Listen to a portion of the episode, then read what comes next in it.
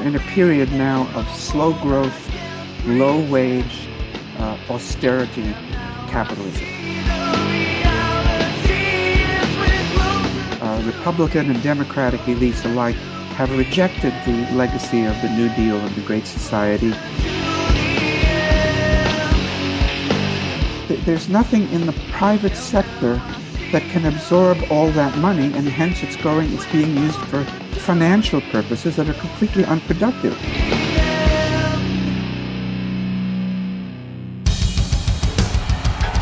What I have said is that this campaign is not just about electing a president, it is about making a political revolution. MMT taking money from our children and borrowing from China. People are dying. Is the program so critical it's worth borrowing money from China to pay for it? And if not, I'll get rid of it. Stop lying!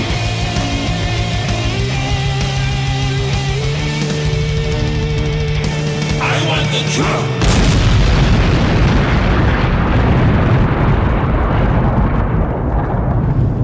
Now let's see if we can avoid the apocalypse altogether. Here's another episode of Macro and Cheese with your host, Steve Grumbine. All right. It is Steve with Real Progressives. I am very, very pleased to bring Alan Nasser, who is just a wonderful, wonderful man, decorated beyond words, just, just absolutely phenomenal. He wrote a book that uh, was brought to my attention um, by one of our friends here uh, at the program, and Randy Mandel. Um, and and Randy said, "You have got to interview my friend Alan uh, Nasser. He wrote this great book, Overripe Economy, and uh, Alan is MMT friendly." He said, "But this book right here, you've gotta gotta see it to believe it." And I said, "All right, I, I look forward to hearing about it." So, in any event, what I want to do is I want to show you a little bit of Alan's uh, background here. Alan is quite the storied guy. Alan is a professor emeritus of political economy and philosophy at the Evergreen State College, where he taught from 75 to 2006. He received his doctorate from Department of Philosophy at Indiana University. He's taught at Indiana University, Binghamton University, and Grinnell College. He had visiting appointments at the University of Oregon, University of Washington, and uh, Hampshire College. He's also delivered invited presentations at Dartmouth College, University of London, Oxford University, University of Lille, the University of Peking, and York University. His articles appeared in a range of venues, including uh, the Australian Journal of Philosophy, the International Philosophical Quarterly, Philosoph- Philosophy and Phenomenology, Ecological Research, I am just doing justice, aren't I? Anyway, bottom line is, is some of the places that I have seen in particular Counterpunch, Common Dreams, and so on. So one of the big things here is obviously Alan's book, The Overripe Economy. This is going to bring me to my guest, and I'm going to bring him on right now without further ado. Alan Nasser, thank you so much for joining us, sir. Thank you too, Steve, for the invitation. Absolutely, absolutely. So you know, we talked a little bit before this uh, earlier today, kind of get a feel for things. You were kind enough to send me a copy of your book. And one of the things that jumped out at me, obviously, we spend an inordinate amount of time talking about modern monetary theory. But this book here is about something a little bit more, uh, more, you know, it's long term. There's a big picture here. And, and what I wanted you to do is kind of lay out what the point of the overripe economy is and, and kind of uh, help us understand what you were thinking about and what the book's all about. Sure, sure. Uh, I want the book to help people to understand the transition uh, from productive capitalism to uh, finance capitalism, the different forms that financialization have taken, and I do this by tracing the history of the economy from the years of industrialization, which were in the 19th century, uh, through the 1920s and the 1930s and the so called Golden Age. which was, you know, roughly 1949 to 1973. And then the period of austerity, which is uh, 1975 and after, where real wages begin to decline and the gap between productivity gains and wage gains gets increasingly enormous. And the economy is increasingly prone to various kinds of crises, uh, particularly uh, credit crises in the financial sector. So, yeah, I, I, I do an historical discussion of the evolution of capitalisms, of American capitalism, so people can understand that the system exists always in motion and uh, moving from one stage to another. And I use the concept of maturity, which was very common in the 20s, 30s, and 40s. The US economy is, is mature. its industrial infrastructure is as developed, it is, is highly developed. It's in fact overdeveloped. I suggest that, and I cite the uh, the Nobel Prize winning uh, geneticist uh, Sir Peter Medawar, who talked about uh, the kinds of entities like individual people, populations of people, and cities, which grow by nature. It's their nature to grow, but their growth is limited, and their growth is limited by the very same factors that propel the growth in the first place. And I thought that was quite an interesting observation and insight of his, and I of course, it occurred to me that this is precisely describes uh, modern capitalism. It is prone to crisis, and it has endured two major crises, uh, beginning in 1929 and then uh, 2008. So, yeah, I'm trying to help people understand the crisis of 2008, the housing crisis, and to help them to understand the current features of the US economy, like, as I said, declining living standards and declining wages and the much talked about decline of, of the middle class. And I'm suggesting that the United States is moving toward becoming a, uh, a really a poor country. There's an awful lot of stuff out there on the decline of the middle class, uh, a lot of which has to do with automation and robotization. But the middle class has not just declined, it's the middle class people who've been driven out of the middle class have been driven into a lower class. And I, I think we are in a period now of slow growth, low wage, uh, austerity capitalism. And I think the key idea here is if most people understand uh, that we lived from 49 to 73 under the legacy of the New Deal and the Great Society. And the thing is, uh, as I show, I try to show at length in my book, that elites, uh, Republican and Democratic elites alike, have rejected the legacy of the New Deal and the Great Society. They've rejected the idea of the social wage and um, the, the old fashioned idea that people need to depend entirely on the market to stay alive and to find work is being resurrected. And we're kind of back to 19th century capitalism in that sense.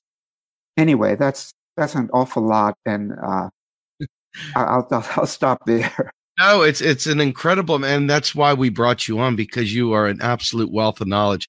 You brought up a word earlier today in our conversation that I would like to touch on. Um, it's a word that I'm not familiar with and um, want to become familiar with, and that's disaccumulation. You had said this was a very important aspect of this book, and you explored it. Can you talk to us and explain what disaccumulation means and what what that means to us in particular? Yes. Uh, well, disaccumulation, the concept and the phenomenon is parasitic on the notion of accumulation. And in the language of economics and political economy, accumulation means the expansion of capital, the accumulation of capital, capital being the principal form of wealth in any capitalist society, as you would, of course, expect. And industrialization begins, and without it, it begins the period of accumulation, and without it, accumulation would not be possible. So the, the accumulation of capital means the expansion of capitalist wealth. And, you know, in the whole capitalist process, capitalism produces outputs, presumably. It produces, you know, stuff, product. Uh, that's called output. And the whole process requires inputs. And here I, I'll use just standard old fashioned capitalism that employs wage workers to produce material objects, you know, including services, but there's labor and there's capital. And those are the two inputs to production and to capital accumulation. And the accumulation of capital proceeds by making both capital and labor uh, increasingly unnecessary to the expansion of capitalist wealth. And disaccumulation means that these two inputs, capital and labor, become cheaper and cheaper. And that's associated with many uh, severe problems slow growth, increasing austerity, the assault on, on the New Deal and the Great Society legacy. You know, uh, one of the things that's discussed uh, very much by mainstream economists, n- not as much by, by radical economists, but some by radical economists, and, and it needs much more discussion in radical circles, that the cost of technology, of the technological inputs to production, has been falling rather rapidly. And uh, Lawrence Summers has talked about this, and all, all sorts of people have discussed the cheapening of the, the inputs to production, both capital and labor. And, you know, you might expect that because capitalism is about profits, and profits are revenues minus costs. And because of so many more countries are getting into the capitalist game, and because of certain features of globalization, and also because consumers have less and less spending power than they did during the golden age. Let me say what I was hearing you say, which has got me getting ready to ask you the follow up question. You're pointing to this race to the bottom, if you will, based on technology as technology becomes cheaper by definition cheapens labor. And this kind of comes to a point you and I had spoken about earlier today, which was the replacement of the private state and switching it over, flipping the script, so to speak, to the public state. I'm calling it that. I, I know those aren't the exact terms you use, but public investment, public asset, public capital. Um, yes. As opposed to focus on the private sector, which is basically run its course. In order for us to survive, we really do need to focus on the public side of that ledger. And, and this is kind of where, you know, we get into some of my favorite subjects, but I'm, I'm interested in hearing you take this to that next, the next point in terms of how do we address this publicly? It's one thing to ha- cry for a bloody revolution and, you know, like Marx, uh, uh, you know, some folks would say, you know, Marx has called for bloody revolution and, and so forth. But we're here in this position where there is alternatives and and it sounds like there's an alternative by approaching it from reclaiming the state as bill mitchell would say. Talk to me about this concept of recapitalizing society through public space. Yeah yeah that's one of the principal points of the book and i might add that, that marx for the united states especially called for bloody revolution. He thought that the United States and the Netherlands were the two places where you would have a transition to socialism democratically, you know, peacefully.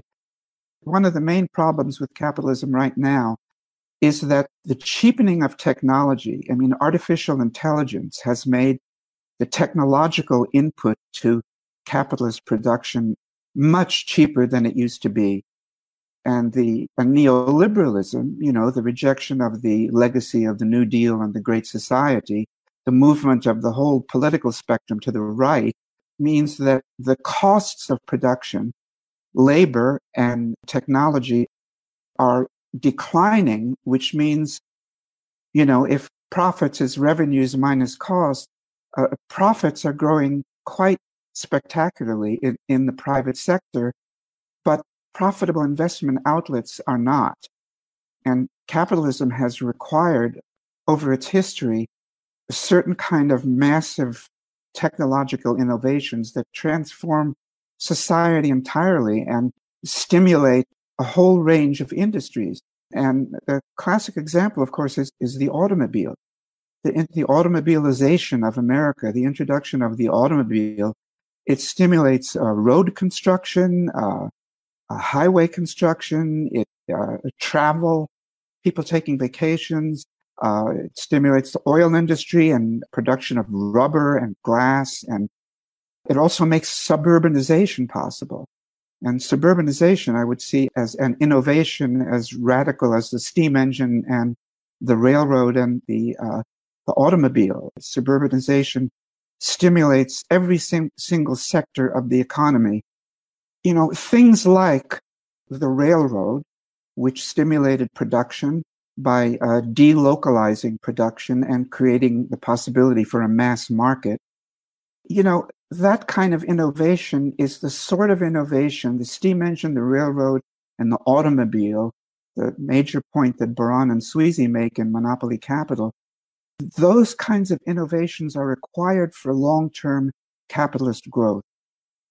And that period of semi-prosperity that we, we saw from 49 to 73 was the longest period of capitalist growth without a serious recession in the history of the, the economy.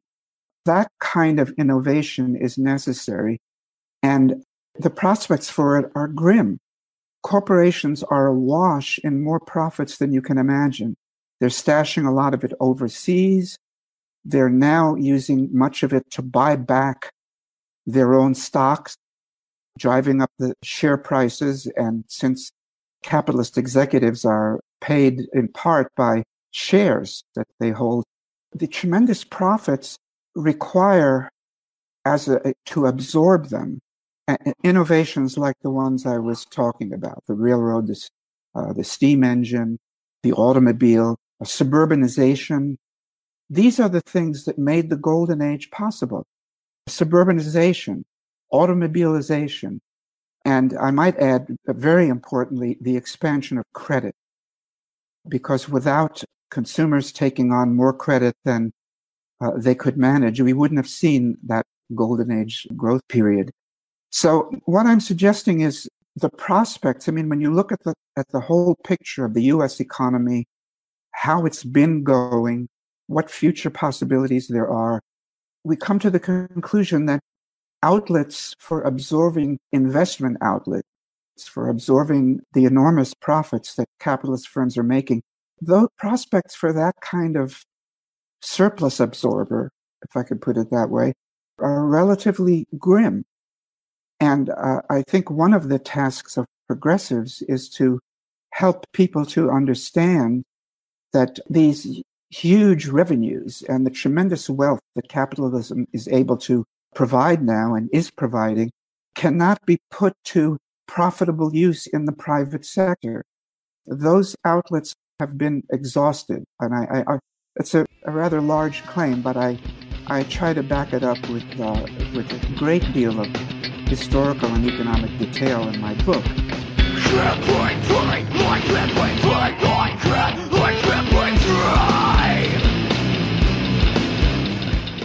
You are listening to Macro and Cheese, a podcast brought to you by Real Progressives, a nonprofit organization dedicated to teaching the masses about MMT, or modern monetary theory. Please help our efforts and become a monthly donor at PayPal or Patreon. Like and follow our pages on Facebook and YouTube, and follow us on Periscope, Twitter, and Instagram.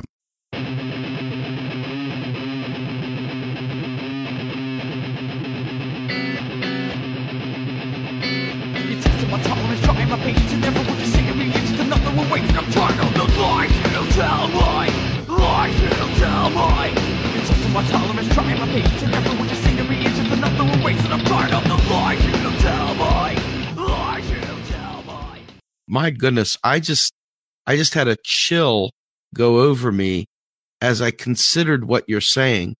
It is really quite amazing to me how innovation in some ways has has completely I mean, we don't see the disruptive technology. We don't see the kinds of um, evolution that brings about robust buying cycles for the overall population like we once did. And what you've got is a situation where there's all this massive wealth accumulated at the top and nowhere to do anything with it. It, it literally has, uh, that's, oh my goodness. I just, I'm sorry. That was just a very big wake up call. Yeah, yeah. And when you say nowhere to do something with it, what you mean, or what I take you to mean, is no sufficiently massive private investment opportunities exist to absorb those profits, to absorb that surplus and put it to work. So what's happening instead is that those profits are used uh, for speculation, for various financial purposes. I detail in my book what percentage of the of the total revenues, not just the profits, the total revenues of some of the largest companies like Microsoft are going into buying back the company's stock in order to drive up share prices, in order that uh, the shareholders, who are mainly uh, managers and executives, uh, can get can get richer. There's nothing in the private sector that can absorb all that money, and hence it's going, it's being used for financial purposes that are completely unproductive. Where that money needs to go is to the public sector. And I think most people understand that our schools need more funding, that our highways and infrastructure need to be massively reconstructed, and meeting the ecological challenge is something that only the public sector can do. So capitalist wealth now, if we're not to have chronic growth stagnation and the decline of the median wage forever, we need to see massive investments in the public sector, in mass transit, in education. I think almost everyone is aware of the problems the US infrastructure. Well, we have the money to deal with those things, but it is capitalism and capital is not supposed to be, its job is not to address those issues. Its job is just to expand itself. And the way it is expanding itself is, uh, is making jobs disappear. And what's expanding is finance capital, really. The customers of hedge funds are doing better than ever, but that means that everybody else is not doing very well. And I, I discuss in my book the various consequences and ways in which the decline of the median wage, for example, and the disappearance of the middle class has has cost working people a great deal in terms of public services and wages. Uh, yeah, it's, it's a it's a rather long story, and why it took me eight years to write that book because I, you know, my my claim is a very radical claim, and it might sound uh, somewhat extreme to uh, many people, but if you if you look at the book, you'll find that the claims that I've been making are are supported with a massive amount of historical and empirical evidence. Yes, I, you know, so we we look at this push for a green new deal today, and and we think, uh, you know, we've been fighting for, you know, a lot of various public space, reinventing the public purpose, if you will, reviving the public purpose, and there is so much left undone, so much left in absolute shambles in, in society that we could have a huge, you know, resurrection were we to focus on the public space. And we've allowed ourselves to go into rot because of this overripe economy, as you say, this, this capitalism that has really exceeded its purpose in this sense. Um, I, I really, really, really value what you just laid out there. Uh, let me ask you, and I just want to kind of get a feel for, you know, what would you say is the most important thing that you would like someone to take away from this book if they were picking this book up and, you know, reading it for the first time? What, what would you say is the most important point that you would like them to take from it? Yeah, I think the most important point would be that the best way, first, is to be aware of the assault on labor that contemporary capitalism is about. You know, the, the shrinking of the middle class, the expansion of the low wage workforce, stealing away of benefits, which is part of rejecting the New Deal and the Great Society. All those things are happening now, tripled in spades. And I would like people to understand why we have reached this point of declining living standards capitalism. And I hope that people can be led to understand that by following the historical narrative that I do in, in my book. I discuss at some length the historical development of capitalism. And I'd like people to understand how that development created certain institutions and certain tendencies in the system which make it inevitable that growth will slow down and living standards will decline. One thing that I emphasize is the, the employment of credit in order to create the golden age, for example, and to create the, the high American standard of living. This started in the 20s, you know, you know, the roaring 20s when the first time that consumer durable goods became available to everyone. Refrigerators, ranges, fans, toasters, radios. People were buying this. These things had never been available before. They were buying these things like crazy. People were living high in the 20s. However, when you look at the data, you find that 71% of the population was living below the poverty line. How is that possible when they're spending all this money on the new consumer durable goods and, well, credit? During the 1920s, people took on far more credit than they could sustain. Uh, their purchases went down when they stopped borrowing at the rate at which they had been borrowing. Purchases went down, production slowed down, the economy slowed down, and we were right into the Great Depression, I think, where we were uh, one step ahead of the Great Depression. And credit has always been the substitute for a living wage, a decent wage, a wage that commensurate with the contribution of labor to capitalist activity. Wages have not been commensurate with labor's contribution. And in the 1920s and during the Golden Age, Americans took on an unsustainable credit load. And uh, I discuss in my book how at the end of the 1920s, t- the taking on of credit slowed down quite dramatically because people were in debt over their heads. And this is a lot of what the Great Depression had to do with. And we saw the same thing happen leading up to the crash of 2008. You know, it was about mortgages, it was about uh, mortgage debt. But right now, there's tremendous consumer debt. Consumer debt is growing again. It slowed down after 2008, but it's picking up again. And both the 20s and the golden age were dependent on very high levels, unsustainable crisis generating levels of credit. And we also find now that the corporate sector, corporations are spending more than their total revenues on buying back their own stocks. Where are they getting the money from? Well, from equity partially, but mainly it's leveraged. They're borrowing the money to buy back their shares. So I'm suspecting that we're going to see a credit bubble in the financial sector. We're going to see a credit bubble where going into debt to buy back massive shares of one's own company.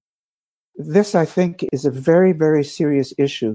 And I think the next credit crisis, the next bubble bust is very likely to include the credit that was taken on, not by households, but by companies to Indeed. buy back enormous amounts of shares. So stock buybacks are definitely poison. But add in, if you will, the student debt crisis. We're at $1.5 trillion.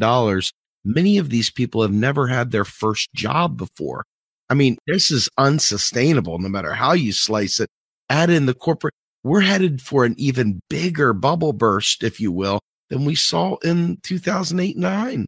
I mean, it's amazing. Yeah, I, I think you're quite right. I think the next bubble is, and there are very many uh, quite reputable mainstream economists whose economics just stinks to high heaven, but there very many of them are predicting a rerun of 2008 only on a, a much larger scale. And I think this is true. I mean, there's an auto loan bubble where most of the people in debt are low income people. There's student debt, much of which is simply unpayable.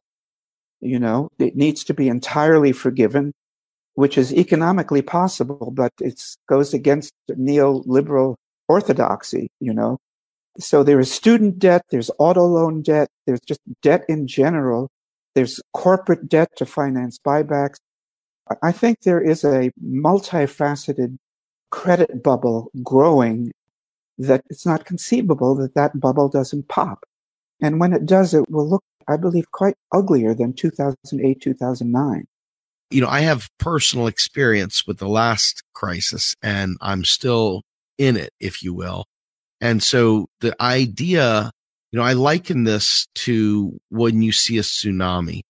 You're standing on the beach, the water recedes, you go out there and pick up some shells that you would have never seen before because the water's gone back so far. And before you know it, a wall of water is coming at you so hard and strong that it takes out everything in its path. And, and that right there is what I'm deathly afraid of, you know, as a father and a, an economic activist, a progressive, a human being, you know, that we, we have not learned anything from the last crisis. We've put no stop gaps in there whatsoever for mankind. We as people are not currency issuers, so we have no shock absorbers of our own. You look at this and you say, how is mankind to survive? And then the worst of the worst, the people that fit that next rung up that have enough to survive whatever hits will largely not even hear the sounds of the cries under the pillow. And they'll be like, huh? what? And it'll just pass. And all of a sudden, all the people that were vulnerable will be swept out to sea. And, and that's what I'm so terrified of. And, and this, th- this is a call to arms, Alan. I really appreciate your book very, very much. And I appreciate your insights very, very much. And I appreciate your time. This, this meant a lot to me. I want you to know that I, I feel, you know, I get to interview a lot of people and uh, this is this is a very special interview for me. So I, I really appreciate this, Alan. Well, thank you. Yeah, it's my it's it's my pleasure to uh, to talk with you, Steve. Uh, thank you so much. Absolutely, folks. Thank you all so much for joining us. This is Alan Nasser. Please pick up a copy of his book, Overripe Economy. I think you can't go wrong with this. Alan, thank you once again and I look forward to talking to you again real soon. Have a great one, everybody. Okay. You too, Steve.